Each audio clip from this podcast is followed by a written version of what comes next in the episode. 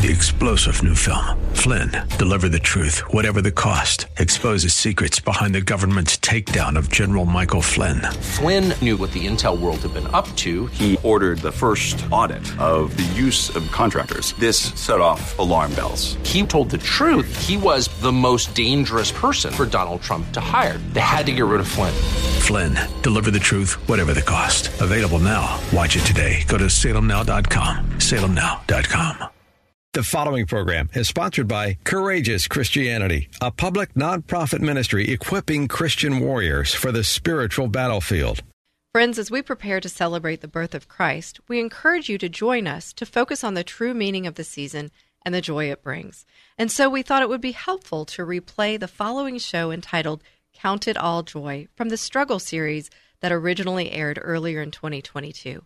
Its focus is about true joy, not circumstantial happiness. Our prayer is that it is a blessing to you and your family. The intersection of our faith and the world is a battlefield strewn with debris of a fallen world that challenges even the hardiest souls. And yet, this intersection is the context of our faith. As courageous Christian warriors, we must navigate this difficult terrain in our personal walk and as we seek to bring Christ to those who are lost and struggling. that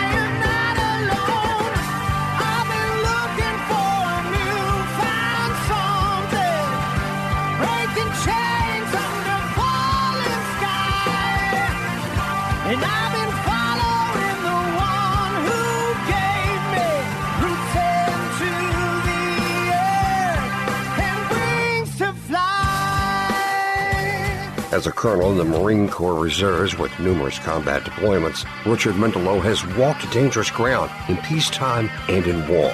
Join us as he and his guests shed light on this critical intersection on spiritual combat and on the rules of engagement for courageous Christianity. And here's your host, Richard Mendelow. Friends, welcome and thank you for joining us on Courageous Christianity. Today, we're going to talk about joy. In preparation for this show, I did some research. I read the dictionary definition of joy and I didn't like it, and it basically emphasized happiness. And that's definitely a worldly view, so I kept looking. And in my search, I found a website for an organization called Compassion International. And their website explains their mission as releasing children from poverty by compassion in Jesus' name. And their website also said this The true definition of joy goes beyond the limited explanation presented in a dictionary, that being a feeling of great pleasure and happiness. True joy is a limitless, life defining, transformative reservoir waiting to be tapped into. It requires the utmost surrender and, like love, is a choice to be made. This explanation really resonated with me, and today Christy and I are going to discuss this further. As always, I'm joined by and so grateful for my wedded wingman, Christy Mendelow. Hello, everyone. Friends, let us pray. Heavenly Father, we thank you for this day and the opportunity that we have to come together in fellowship, to hear your word, and to ask that that word find fertile soil. We pray for our listeners. And so we just ask you to have your way in the show. We love you and we pray in Jesus' name. Amen. Amen. So today we're talking about joy, not circumstantial happiness, but lasting joy. And Philippians chapter 4, verses 4 through 7 say, Rejoice in the Lord always. I will say it again, rejoice. Let your gentleness be evident to all. The Lord is near. Do not be anxious about anything, but in every situation, by prayer and petition, with thanksgiving, present your requests to God, and the peace of God, which transcends all understanding, will guard your hearts and your minds in Jesus Christ. Amen. Christy, joy, how do you define joy? I knew you were going to ask me that. well, kind of makes the show uh, more interesting. Um, you know, I think it's in a way it's it deserves some very careful thought in defining joy because otherwise um, it could be, I guess, of the world. Um, it, to me, it's it's it's all of these words that you, uh, as you were going through, I noted down some of these words. It it goes beyond. It's limitless. Uh, it's it's in a place of utmost surrender. Um, choice. It is uh, rejoicing always. It is gentleness always in every situation. Uh, in every situation, it's peace. Transcends all understanding, and it's praise. So it, it's it's a bit hard for me to define because it is a feeling, but it, it, I do know it all. It encapsulates all these words that you just shared. Yeah, um, that's fair enough. It is it is hard. I think first and foremost, what's important to do is separate joy from happiness. Yeah, we're told as Christians we're going to carry a cross. So when we don't have quote happiness, we shouldn't be surprised. And if you remember through the struggle series one of the scriptures said, Do not consider it strange when you uh, endure all these different struggles. Right. So it's not happiness. Now, the world tries to make you think that happiness and joy are the same. And that way, when you're not happy, you'll blame God. And that way, when you're not happy, you will say, "Well, my God doesn't work. Uh, this this doesn't really help me here on this earth," and that's a huge mistake because happiness is transient and circumstantial, and joy, as the that quote implied, is this well, this reservoir. Yeah, I heard that word too, and that that struck me. A reservoir that is so full to overflowing. I think about when you, you talk about your heart is overflowing, that I think that's where I find the feeling in in the surrender and in the praise, even in the the the wake of a crisis. Yeah. So, uh, as often happens, this morning I had quiet time, and in preparing for the show, God spoke to me. And He spoke to me through a book that I haven't picked up in uh, a couple weeks and randomly decided to pick up today. And it's that St. Philaret Sermons on the Spiritual Life, which I absolutely love. And he uses a quote from Philippians chapter 3, verses 20 and 21, when he says, For our citizenship is in heaven, from which we also eagerly wait for the Savior, the Lord Jesus Christ, who will transform our lowly body that it might be conformed to his glorious body, according to the working by which he is able even to subdue all things to himself. And the rest of this sermon by St. Philaret talks about our heavenly citizenship. He basically makes the argument that if you were on a car trip, so imagine as a little kid, you're on a car trip and you're going somewhere that's just so exciting. Maybe you're just going to go stay in a hotel somewhere. And you remember how you would be so excited about that. Yeah, I remember a trip we took all the way up to Yellowstone National Park with a stop in the mountains. And we were so excited to get there. And I can imagine, you know, we were saying, When are we going to get there, Daddy? okay. So if you think about how excited you were, right. Think of that trip as our journey on Earth. Yeah. And how bizarre would it be to pull over on the side of the road and you set up a tent and you decide you're going to stay there. Imagine how disappointed the kids would be. And not only do you decide that you're going to stay there on the side of the road in that tent, but now you spend all of your time embellishing that tent. And eventually you make it a permanent structure and you commit all of your resources to it. And everybody's just looking at you going, dude, what about the journey? Yeah, I thought we were going to Yellowstone Park. And, and why so, are we here? Yeah. And so, what St. Philaret is saying in this amazing sermon is we are travelers, we're pilgrims, we're on a journey through this earth. We're not meant to make it a place of permanence. We must keep our eye on our citizenship in heaven. And here's why I bring that up in relation to joy. Because our joy is in the fact that we are going on this amazing journey to heaven. Yeah. And it's been marked out for us, it's been explained to us. And don't we just want to gather up as many people as we can and say, no, don't go in the woods over there. Don't don't spend all your time on the side of the road here. We're we're going to this amazing place. Come with us. I think the challenge though is our humanness comes into that and we we don't really grasp the joy that is found in in Christ in heaven.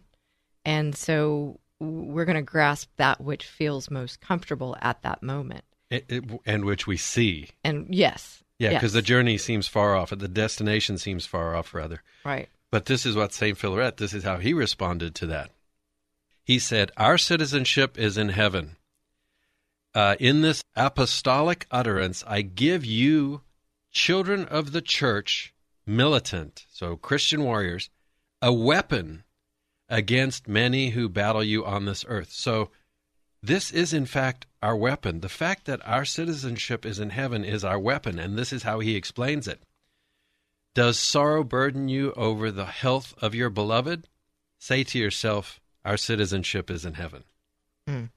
Are you tempted by love for earthly things and a desire for monetary gain? Remind yourself, Our, Our citizenship, citizenship. is in heaven. Are you subjected to ridicule? Have you lost your property, honor, or reward? Tell yourself, Our citizenship is in heaven. Mhm. So, what I'm uh, offering is the joy of being citizens of heaven, of having an absolutely trustworthy Father who has prepared this place, gives this uh, very difficult walk on earth joy because we're on this amazing journey. We're going to this incredible place.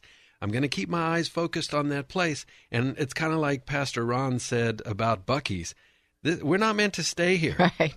we're just getting gas and beef jerky and going to the restroom, and then we're going to be back on our way again. right. So I would offer that joy is a resting place and a weapon, as St. Philaret says. Well, and back to the choice aspect, we we do that in many cases very well with, well, my citizenship is um, an American. I live in the United States, and so we have much pride for that. Why can we not apply that same sort of choice to our citizenship being in heaven? That's a really brilliant point. So we understand patriotism. We Right. know how that feels. And as Christians, it should not be a nebulous concept. As Americans, Because we know how to do it. it it's a choice. Right. We can apply it elsewhere. I will revere all things American. yeah. and I will stand firm in my being an American and in my citizenship. And I gave most of my life to defending this country. Yeah, you did. And so, friends, as we think about the citizenship that we have in heaven, uh, adopted into the family of God by Christ, Yeah. can we not find absolute joy in that? And when we endure all sorts of trials, will we not remind ourselves our citizenship is in heaven? So, uh, thank you, God, for that absolutely brilliant uh, sermon that He brought to me this morning and that amazing vision. And I hope you stay with us. We're going to talk about this more in the next segment. In a flash, I look back to see the momentary cause of the whiplash. Hello, everyone. This is Christy Mendelow. As you may know, I'm host Richard Mendelow's Wingman. You might wonder what a wingman is. Here on Courageous Christianity, it means I'm here to support the host of this show and our efforts to accomplish our mission. That mission is to equip Christian warriors for the spiritual battlefield, and we need your help to do that. Your tax deductible support is what keeps us on the air and sustains our ongoing efforts. Courageous Christianity is a public, nonprofit ministry. If you'd like to support our mission and this ministry, you can do so by texting any amount to 281 800 4940. That's 281 800 4940. And for a donation of $25 or more, we will send you a signed copy of Richard's book, Right Makes Might 40 Days to Courageous Christianity. You will absolutely love this devotional, and it will help you to be more equipped in your walk as a courageous Christian. If texting isn't a fit, you can also donate by going to courageouschristianity.today. So text to donate to 281 800-4940 or go to courageouschristianity.today. Friends, thank you. We are so very grateful for your listenership and for your support.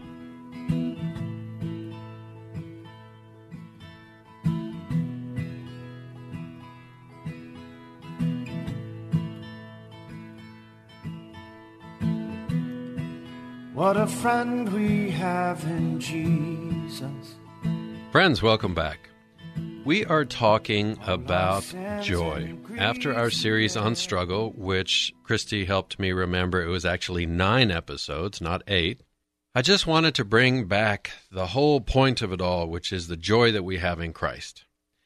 So, my contention is over the last few weeks, we talked about struggling, and we said that struggle leads to growth and to a closer relationship with Jesus, and joy is the product of that relationship. And our hope in talking about this is to deepen our understanding of the difference between the lasting joy we derive in the love of Christ and the certainty of our faith from the transient happiness that the world pursues so superficially and with such fleeting results. And ultimately, the reason why this is so important is because I believe that a deeper understanding of the difference between joy and happiness will better equip us to weather life's temporary ups and downs. So, as Christian warriors, that's very important because we can't allow ourselves to be tossed about by the world. So, there's a lot that Marines do in their training and their preparation to create resilience physical resilience, emotional, mental resilience, uh, and to be prepared for the things of the enemy. And so, as we understand the distinction between joy and happiness, I'm hoping that we too will have more resilience. When things come up against us, we'll understand the context, which is that it's not a permanent place. And you had uh, a devotional from today also. I did, and the the thing I'm continuing to try to do is maybe even for myself, but for the listeners is uh, get that understanding as you you were just talking about. And so I thought, okay, well, interestingly enough, and I'm going to see if this works and I can put it together, but our devotional today in the Billy Graham Hope for Each Day devotional, May 25th, actually, Victory Over Sin. It says in here, um, but as Christians, we don't have to live defeated life. God wants us to live victorious lives. And so if maybe someone out there kind of gets victory in Christ, maybe they don't understand the joy, but think about victory. When you are victorious, does that not bring about joy, like different than happiness? And so when we are victorious in Christ, there is joy. Does yeah, that make uh, sense? You get where I'm going? Yes, absolutely. And what I would uh, point out is we often say you can win the battle and lose the war. Mm. And by the same time, you could lose the battle and win the war. And so when we remind ourselves as Christians that we win this war, and furthermore, the battle is not might makes right. That's the world's deal. The battle as Christians is that right makes might. Mm. And so, how do we actually win that battle? Do we win that battle by beating life's tiny struggles into submission? Or do we win that battle as we weather all of the storms with a certain detachment, remembering that we've won this war? Well, it's interesting. It then brings me to this question Isn't it true that we can have joy but not be happy? Yeah, absolutely. I think so. I think uh, in a lot of our struggle, as we meet struggle, there uh, there is the attachment and the detachment concept, which you've helped me understand better. And as we attach ourselves to the Father, to Jesus, to what it means to be a Christian, we can be detached from circumstances. Right. And so I'm not going to be defined by this set of circumstances because then all the enemy does is keep throwing different little circumstances at you. And all you ever do is it's like whack a mole, where you're, you're trying to bop all these little dudes down. it never works. okay, so if you think about the journey, citizens of heaven, I'm going from here to somewhere amazing. Well, if I stop on the road to pe- to play whack a mole for 50 or 60 or 70 years, as I'm trying to improve my tent and make it this awesome place, which, by the way, I can't take with me. Right. Now, what happens in the grand scheme of that journey? All the passers-by on the on the freeway behind me, I'm not there, and all the people that I could help out of the woods and onto that uh, not a freeway actually, a narrow road. I miss out on that entire opportunity, and that's the opportunity that's lasting. That's the opportunity in which there's joy as a victor as we walk each other home. Well, and the main thing I hear there is you're taking your eyes off Christ. You're putting your eyes on whack a mole. That's that's absolutely true. And so, why can it be so difficult to be joyful in this world? I'm going to pose these different uh, thoughts, Okay. and then we're going to answer them in the next segment Yep, got it. because we got to be real with this. Yeah. So, friends, why can it be so difficult to be joyful? Number one, we face a determined enemy. Number two, the enemy's a liar. Number three, the enemy misleads us into thinking that temporary happiness is joy. And there's a reason why he does this because then when we don't have happiness, we think we don't have joy. And then we think God has failed us and that this whole God thing really doesn't work. And I got to do what I can see. I've got to play whack a mole. um, the next one the enemy wants us to focus on ourselves. Yeah. And this is a very big deal because scripture says we are built for works of service. And when we focus on ourselves, guess what? Our troubles look bigger. Yeah. And that's the opposite. And what we're going to hear throughout the show is that what the world says and what God says aren't just a little different, they're 180 degrees out. All right. And there's no accident there. The next thing the enemy does is uses our past to influence our future. Mm. Oh, yeah. The enemy says, You're not worthy to be a citizen of heaven. Look at all this, this stuff you've done. oh, boy, he does. Yeah. And if we accept that, then we've forgotten the redemption that we have in Jesus, who clothes us in white robes. And you know, I love that uh, scripture from Isaiah chapter 1, I think verse 19. Come, let us reason together. Though your sins are like scarlet, I will make them white as snow. Yes. Well, Jesus did that. And here we are, worthy travelers on this narrow road as citizens of heaven. Right. And I don't plan to stop here Yeah. except maybe to pick up one or two people or three or four people who I could maybe help walk home. Right. Um, next, and this is a big one our flesh and our spirit can be at odds. So, our flesh wants the world, Yeah. it wants that good next meal, it wants that uh, greed, the materialism, Comfort. comfort, and, that's a huge thing. Right. Uh, it wants uh, lustful things. And all of those things are about this place where we are right now. So our flesh wants us to stop at Buc-ee's and get all the candy. Yeah. And our spirit says, No, I'm a citizen of heaven, and I don't plan on renouncing my heavenly citizenship to stay here and have a heart attack at this. Uh, I don't know. I was trying to think of somewhere that would have food that would give you a heart attack. But then I thought that would be unfair since those are mostly the places I like to go to. And I didn't want to demean any of the places that I like because I do like beef ribs and some stuff like that. But anyway, I, I got a little side. You digress. I digress. So our flesh and our spirit can be at odds. And now, friends, I think this last one is a very big one. Life is filled with uncertainty. And uncertainty is painful for beings which understand their mortality. So animals don't understand their mortality. They are in the moment, happy. If you've ever seen a golden retriever, um, they're just right there Yeah. because that golden retriever is not thinking about its mortality. But for us, as spiritual beings, vice just animals, we do consider our mortality. And so uncertainty is a plague with which we must live.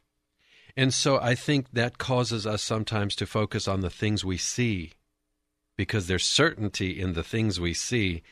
I see that it's a door Well, I as think opposed to some of the unseen things. I think about the journey and as we're traveling to wherever wherever it is, but ultimately to um, our heavenly home. And we pull off at that Buc-ee's, and our car gets broken into. And all of a sudden, the trip is ruined. Our day is awful. We're angry at the world. And those are uncertainty. You know, we don't want to have to deal with the shattered glass and all of that. Those Circumstantial, right. Yeah. But if we count it all joy, and I'm not saying it's good that your car got broken into, but if we let that take away our opportunity to praise God for all He's done and know that He will take care of us and get us back on the road to home, then we can carry with us that joy. Absolutely. And that brings up the very last point. Thank you for that awesome handoff. The very last point is the immediate, the temporal versus the eternal. Right. And uh, our guest next week is going to, uh, you- you'll be really happy to have him back on the show, Jacob Thompson. And what he said last year as one of our courageous Christians is he said, Life is but a vapor. Yeah. And then he used the word tarry in a sentence. He said, don't tarry. And that's actually, I teased him about saying tarry because who really says tarry? But, Apparently he does. well, think about it. If we're talking about stopping on the side of the road and tarrying, well, this whole journey is but a vapor. You do not have time to sit there and improve your tent, uh, which you'd be like the man who built his house on shifting sands. And didn't he follow it up with, you better get on with it? You better get on with it. so uh, that's a big point because in your Bucky story, uh, where your car got broken into, which I doubt would ever happen because it's a very well lit, beautifully clean, and organized place, you would not want to get stuck in that moment, in that immediate set of circumstances, because then you'd miss out on the whole journey Right. And the amazing destination that has been prepared for us. Right.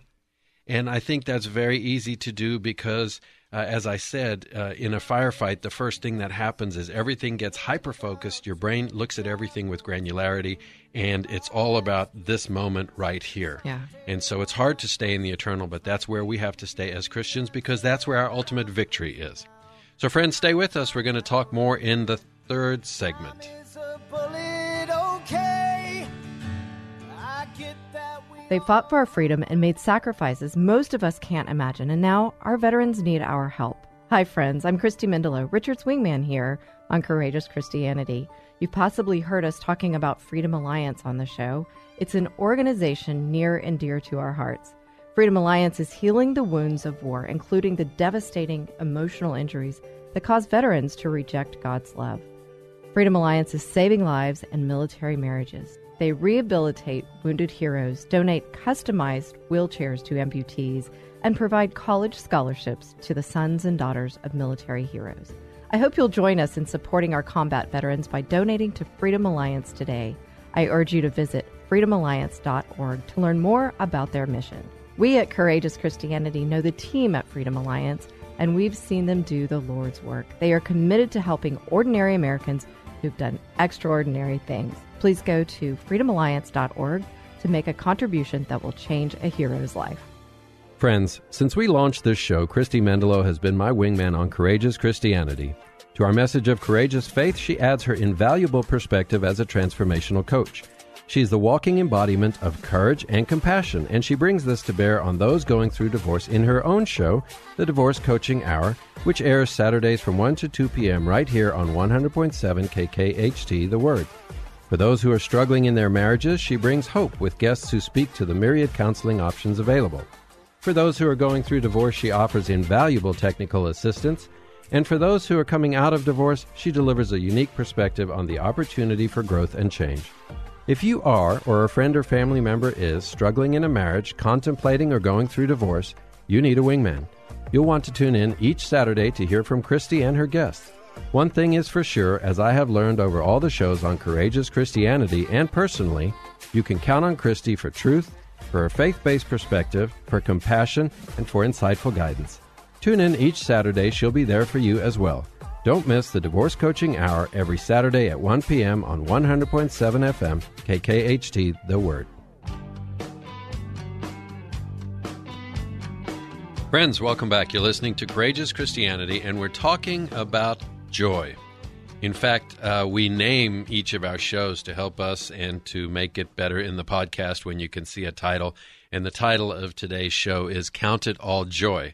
And it follows on the heels of our nine episode series on struggle because this is where it leads. It leads to the joy of Christ.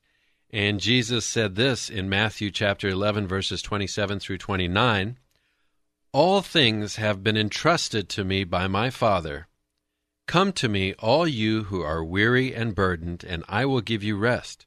Take my yoke upon you and learn from me, for I am gentle and humble in heart, and you will find rest for your souls.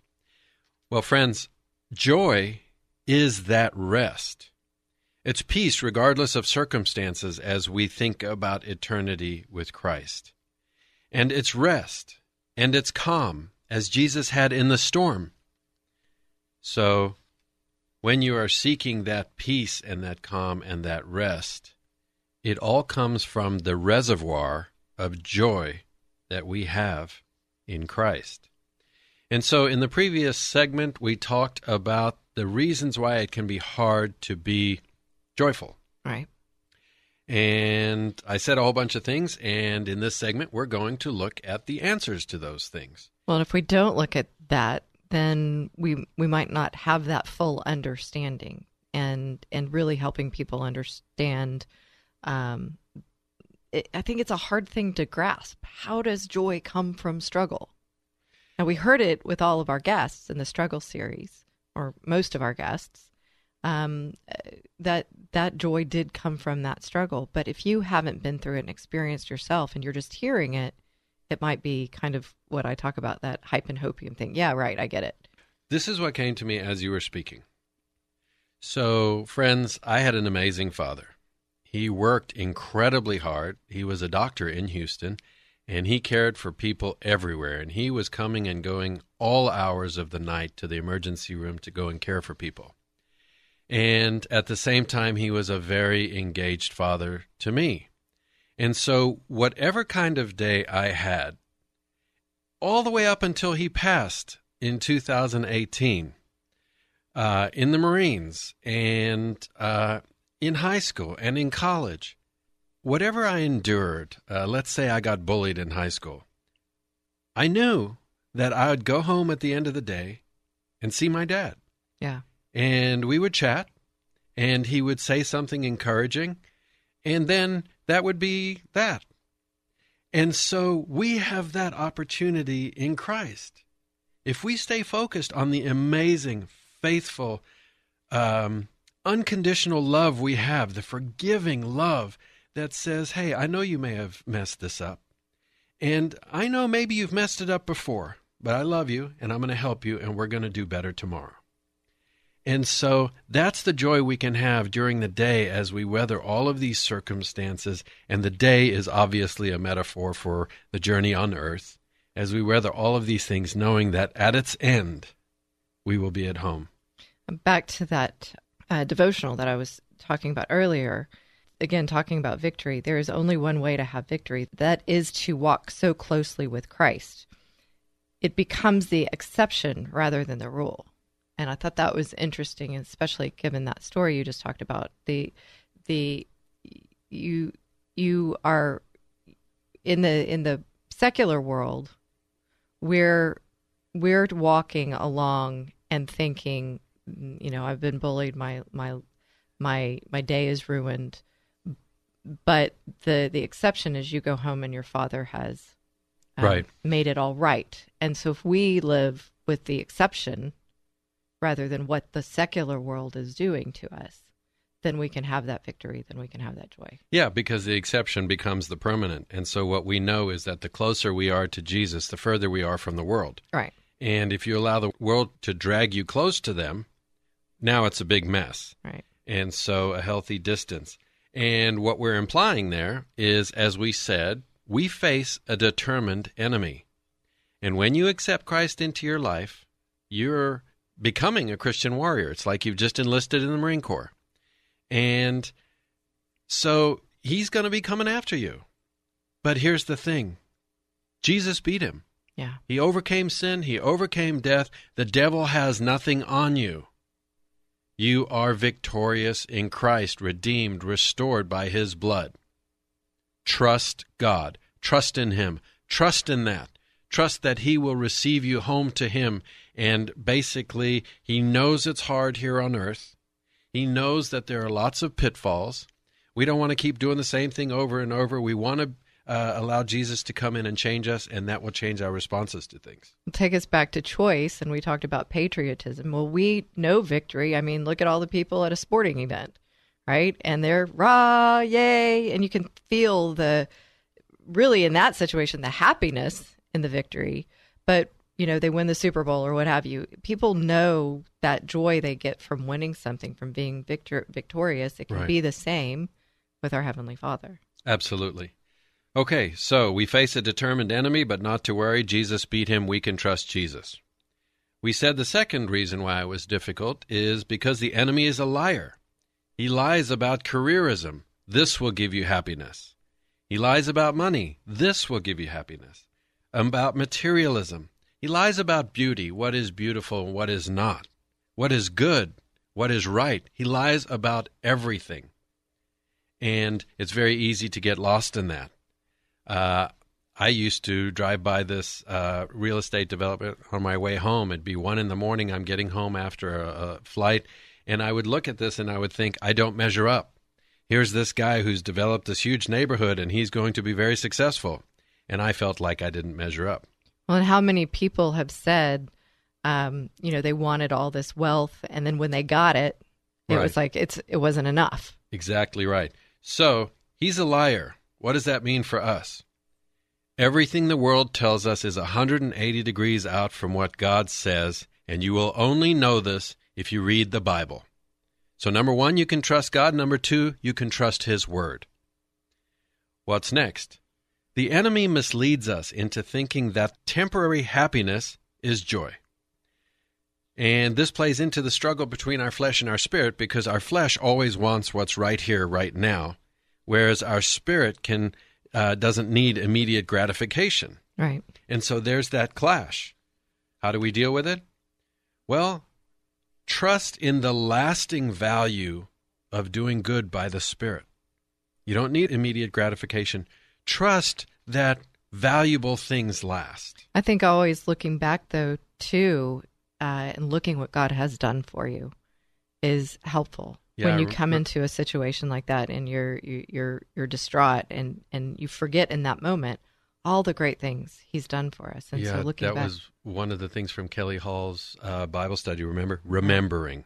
true. Yes. So that's a very good, Good point. All right. Then we said that the enemy wants us to focus on ourselves. And I got to tell you something. I had an experience this past week just talking to my son, and I told him about the fact that as I've gotten older, I find the greatest joy I have is when I focus on others. And I've told before about when I came back from my second uh, combat deployment from Afghanistan, I got in a pretty bad place. And I, I wasn't even praying, and God said to me, Concern yourself with the needs of others, and your needs will be met. Well, the world tells us it's all about us. Uh, this whole entitlement, all this narcissism that you see out in the world is all about me, me, me, me. And that's another one of the ways that we know that the world is 180 degrees out from God because God says it's not about you. It's about the good that you can do. And I'm going to repair you and restore you because I want you home with me, but I want you to bring everybody else too. So we experience joy when we focus on others. I've said before, the best thing about me is serving you. Uh, it's a tool used in fighting depression as well. If you're feeling Service. down, yes, pick up the phone and call somebody and ask how you can help them. Amen. All right. The enemy uses our past to influence our future. That makes it hard. Uh, how does God respond? Well, God forgives our past to empower our future. And this is a crazy story. I once said that if I could be good at golf, I would be good at life. And the reason is because whatever shot you hit, when you walk to your ball again and you're standing over your ball again, that's a new shot. That's a next shot. A do over. A mulligan. No, it's not a mulligan. No, it's not a mulligan. but if you think about what you did wrong the past time and then Mm. you let it out of your mind completely, and then you just focus on this next shot, and life is the same way. If I'm dwelling on, on the rear view mirror, as we've said before, as opposed to focusing out the windshield, I'm going to have another crash. Sounds like what you say is do the next right thing. Do the next right thing. And so I had a bad day yesterday. I'm going to go home and I'm going to look in the mirror and I'm going to uh, be honest. I'm going to stand in the glare of the truth. Hey, you were really rude to that person, or you were ugly, or you were impatient, or you drove like a jerk. And I'm going to ask Jesus to help me. I'll be honest. And then today, I'll focus on doing all of those things better. And I think that's a big deal. Now, here's another big deal. We said that our flesh and our spirit can be at odds because our flesh seeks comfort. How do I defend against that? Well, embrace hardship. Allow it. Make friends with it. Let your spirit rule over your body. It's like being a Marine. Uh, we say, uh, well, I can't say the word that we say because it's not a good word, uh, but we say embrace the hardship, embrace the difficulty. Right. And I think that's a big deal because anywhere where you get too comfortable is a place you want to stay, and we're not meant to stay on that in that tent on the side of the road. When I've gone through difficulty before, I said I got promoted because I just got promoted closer to Christ. Amen. All right, the last part. Life is filled with uncertainty. This is hard. This is painful. And the only certainty that we have is in Jesus Christ. And you can trust that and you can trust Him. Everything else is temporary. He is faithful and unchanging, and He wants nothing more than to have you home. Stay tuned. We'll talk about it in the final segment. window, there's a train two miles away, and I'm feeling rather homesick. Did you know that about 25 million Christians don't vote consistently? That's about one in three Christians, and that's a staggering and unfortunate amount. Many Christians stay home on election day because they think their vote won't really make a difference. But what if 90 million Christians stood united for Christ? We could have a real influence on our nation. God's Word clearly calls us to bring the influence of our faith into every aspect of our lives. We here at Courageous Christianity, along with My Faith Votes, want to see Christians boldly standing united for Christ. My Faith Votes is a nonpartisan organization that mobilizes and equips believers to pray unceasingly, think biblically, and vote in every election. Even though the recent elections have passed, now is the time to join with us and My Faith Votes to pray, think, and vote in all future elections. Go to myfaithvotes.org to learn more about voting your faith and to stand united for Christ.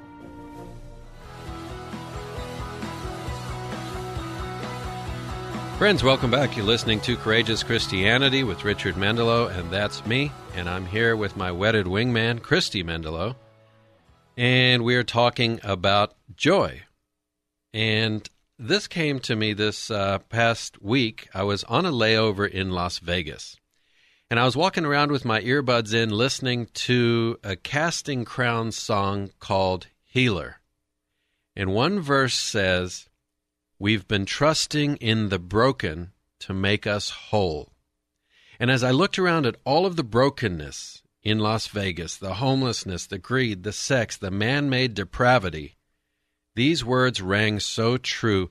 The only certainty in this world is in the righteousness and the truth and the love of Jesus, and in that there is complete joy. In addition, we are headed home to Him, and in that there is complete joy. So, as you've heard us talking about, everything else is temporary. And it can be very difficult because the enemy is good at his job. And his job is to keep us away from home. So it's interesting. The first time I've kind of thought about this in relation to your Vegas story is I lived in Las Vegas, as you know, for eight years. And that's really where I came to my fullest expression of my faith at that point in my life. And so it's kind of a bit of when we're talking about count it all joy, finding joy through the struggle, I encountered a lot of struggle in Las Vegas in a place known for sin. And yet, through that place, I drew closer to Christ.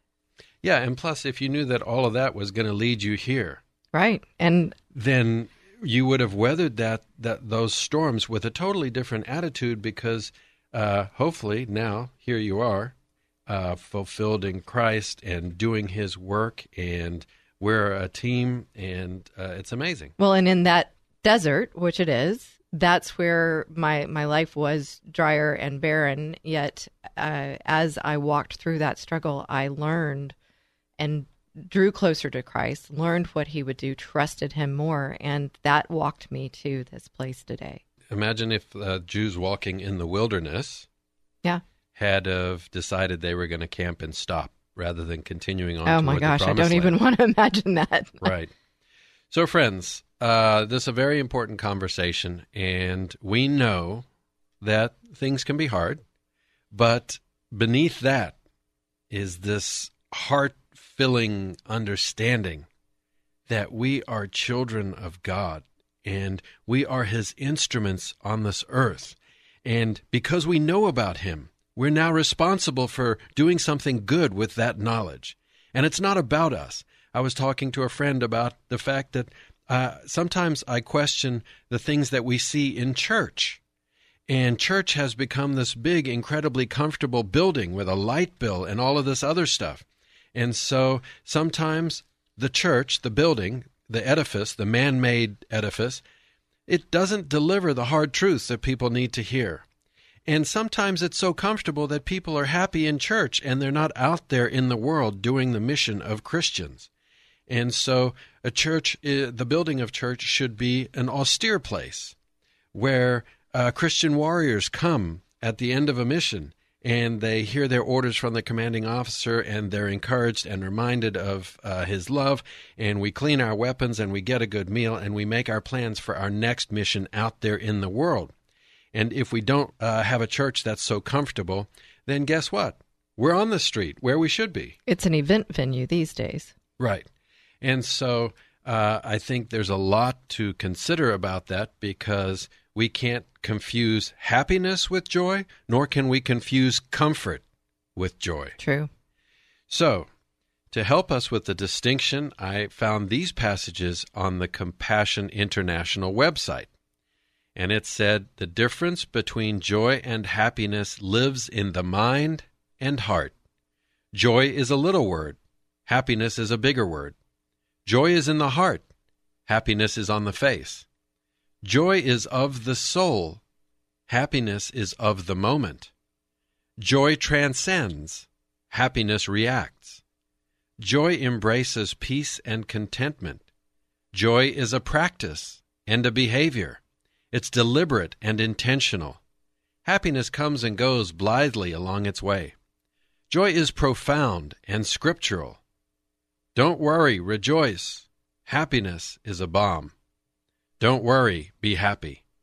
Joy is an inner feeling, happiness is an outward expression.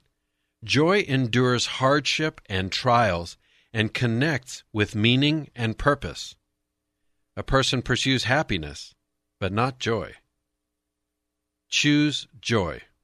Practice joy. Know joy and live joy. Feel happiness. So I think that's amazing, and I would like to uh, direct you to the Compassion International website where they're doing amazing things for uh, child poverty in the name of Jesus. And I think their their distinctions here are critical.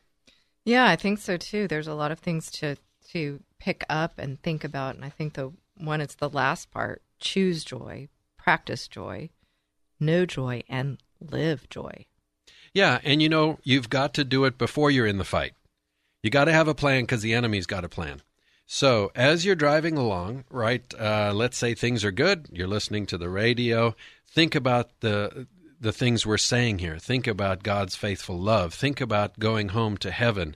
Think about this journey as being a citizen of heaven and not uh, stopping and staying in a tent on the side of the road. And maybe ask yourself, how can I choose joy in this moment? That is a brilliant point. In this particular moment, not waiting for things to change, no other contingencies, I'm going to choose joy. I'm going to think about Jesus, and then I'm going to try to walk that out through these circumstances. Right. And asking, I think sometimes asking the question actually pro- puts you in that place versus, I need to do this. Okay, how can I? So then you're at choice yourself. How can I choose joy in this situation? Choose joy. Friends, that's a truth. And that brings us to our moment of truth. As you know, in every show we have a moment of truth where we look at Scripture which informs our discussion, and we do this to remind ourselves that God's Word is our first refuge. Go first to Scripture. It's always relevant for every situation, and it never fails. And today our moment of truth comes from Philippians chapter 4 verse 8 and I absolutely love this verse. It says, "Finally, brothers and sisters, whatever is true, whatever is noble, whatever is right, whatever is pure, whatever is lovely, whatever is admirable, if anything is excellent or praiseworthy, think about such things." And that's the joy that we're saying choose to think about. Amen. I believe it was Aristotle who said, You are what you do most often. And the reason why I love this scripture is because it says quite simply to think about the things of God most often. Whatever is true, whatever is noble, whatever is right, whatever is pure, whatever is lovely, whatever is admirable. It doesn't say that life isn't hard. It simply says to focus on the things of God. First, we think about those things, then we do those things, and then we will be those things. You are what you do most often. We won't be perfect, but in that pursuit, we will find joy. So, whatever situations we tackle, whether something as huge as child poverty like Compassion International or something smaller, doing the things of God in a godly way will produce joy. Just do the next right thing. Knowing this, we can commit to any effort with faith in the power of righteousness and with the joy that we experience when we trust in God. It really is a choice. So let me recap what I heard in today's show. What God wants and what the world wants are opposite. For example, God says, Be small. Matthew chapter 5 verse 5 says, "Blessed are the meek, for they will inherit the earth." The world says, "You must be big, huge if possible." And when I look at the misery created by people who can't get over their need to be huge, I know what's right and pure and lovely and admirable and the truth. The truth is that the things God wants for us lead to joy not necessarily circumstantial happiness, but lasting peace, joy, and contentment. Do those things, and we will have joy. It's also the truth that the things of this world lead to misery. Without a doubt, there's a struggle between the flesh and the spirit. For the most part, the flesh wants the world and the spirit wants God. The ego is in the flesh. Jealousy is in the flesh. Lust is in the flesh. Greed is in the flesh. As such, if we want joy, we must strive to overcome the flesh as much as possible, and we must think about godly things as much as possible. I know it's hard, but we can trust God. So, Paul said this in Philippians chapter 4, verses 11 through 13. I have learned in whatever situation I am to be content. I know how to be brought low, and I know how to abound. In any and every circumstance, I have learned the secret of facing plenty and hunger, abundance and need. I can do all things through him who strengthens me. And that is courageous Christianity. And that is one of my favorite verses. And a lot of these verses that we've talked about today came from Paul's letter to the Philippians. Mm-hmm. So if you'd like to review that. And then also Matthew chapter 5 talks a lot about uh, these concepts that we're saying, uh, the Beatitudes uh, from Jesus' Sermon on the Mount. And friends, uh, it's hard in the moment to focus on the unseen, and we get it, and the enemy's dedicated to tripping you up, and we get that. But we are victorious in Christ, in His love. And when we focus on leading each other home, being shepherds, because when somebody's in a difficult situation, they become very reactive and they become a sheep. And wolves can prey on them. But when we have knowledge of the joy of Christ, and when we're reading His Word, and when we are in a place of eternity as citizens of heaven and seeking to gather up as many as we can and walk them home in the truth of Christ, that's amazing. And when we are asking ourselves, how can I find joy in this moment? Absolutely. So, friends, thanks for joining Christy and me today. We hope you'll join us each and every week here on 100.7 FM KKHT The Word at kkht.com or on courageouschristianity.today or your favorite podcast app where you can listen to previous episodes by podcast. We are honored to walk with you in Christ. God bless and Semper Fi.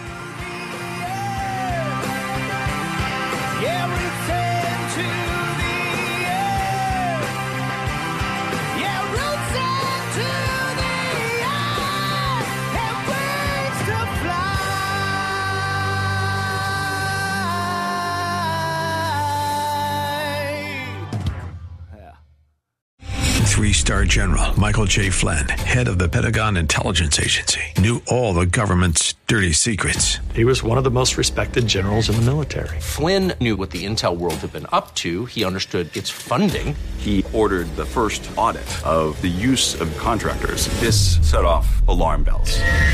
The explosive new documentary, Flynn, Deliver the Truth, Whatever the Cost, uncovers the facts behind this scandal. Flynn told the truth. He was the most dangerous person for Donald Trump to hire. I find out the worst enemy that I'm going to face in my life is right here in America. They took my assessment and they wanted me to change it. And I was like, I'm not changing it. They had to get rid of Flynn.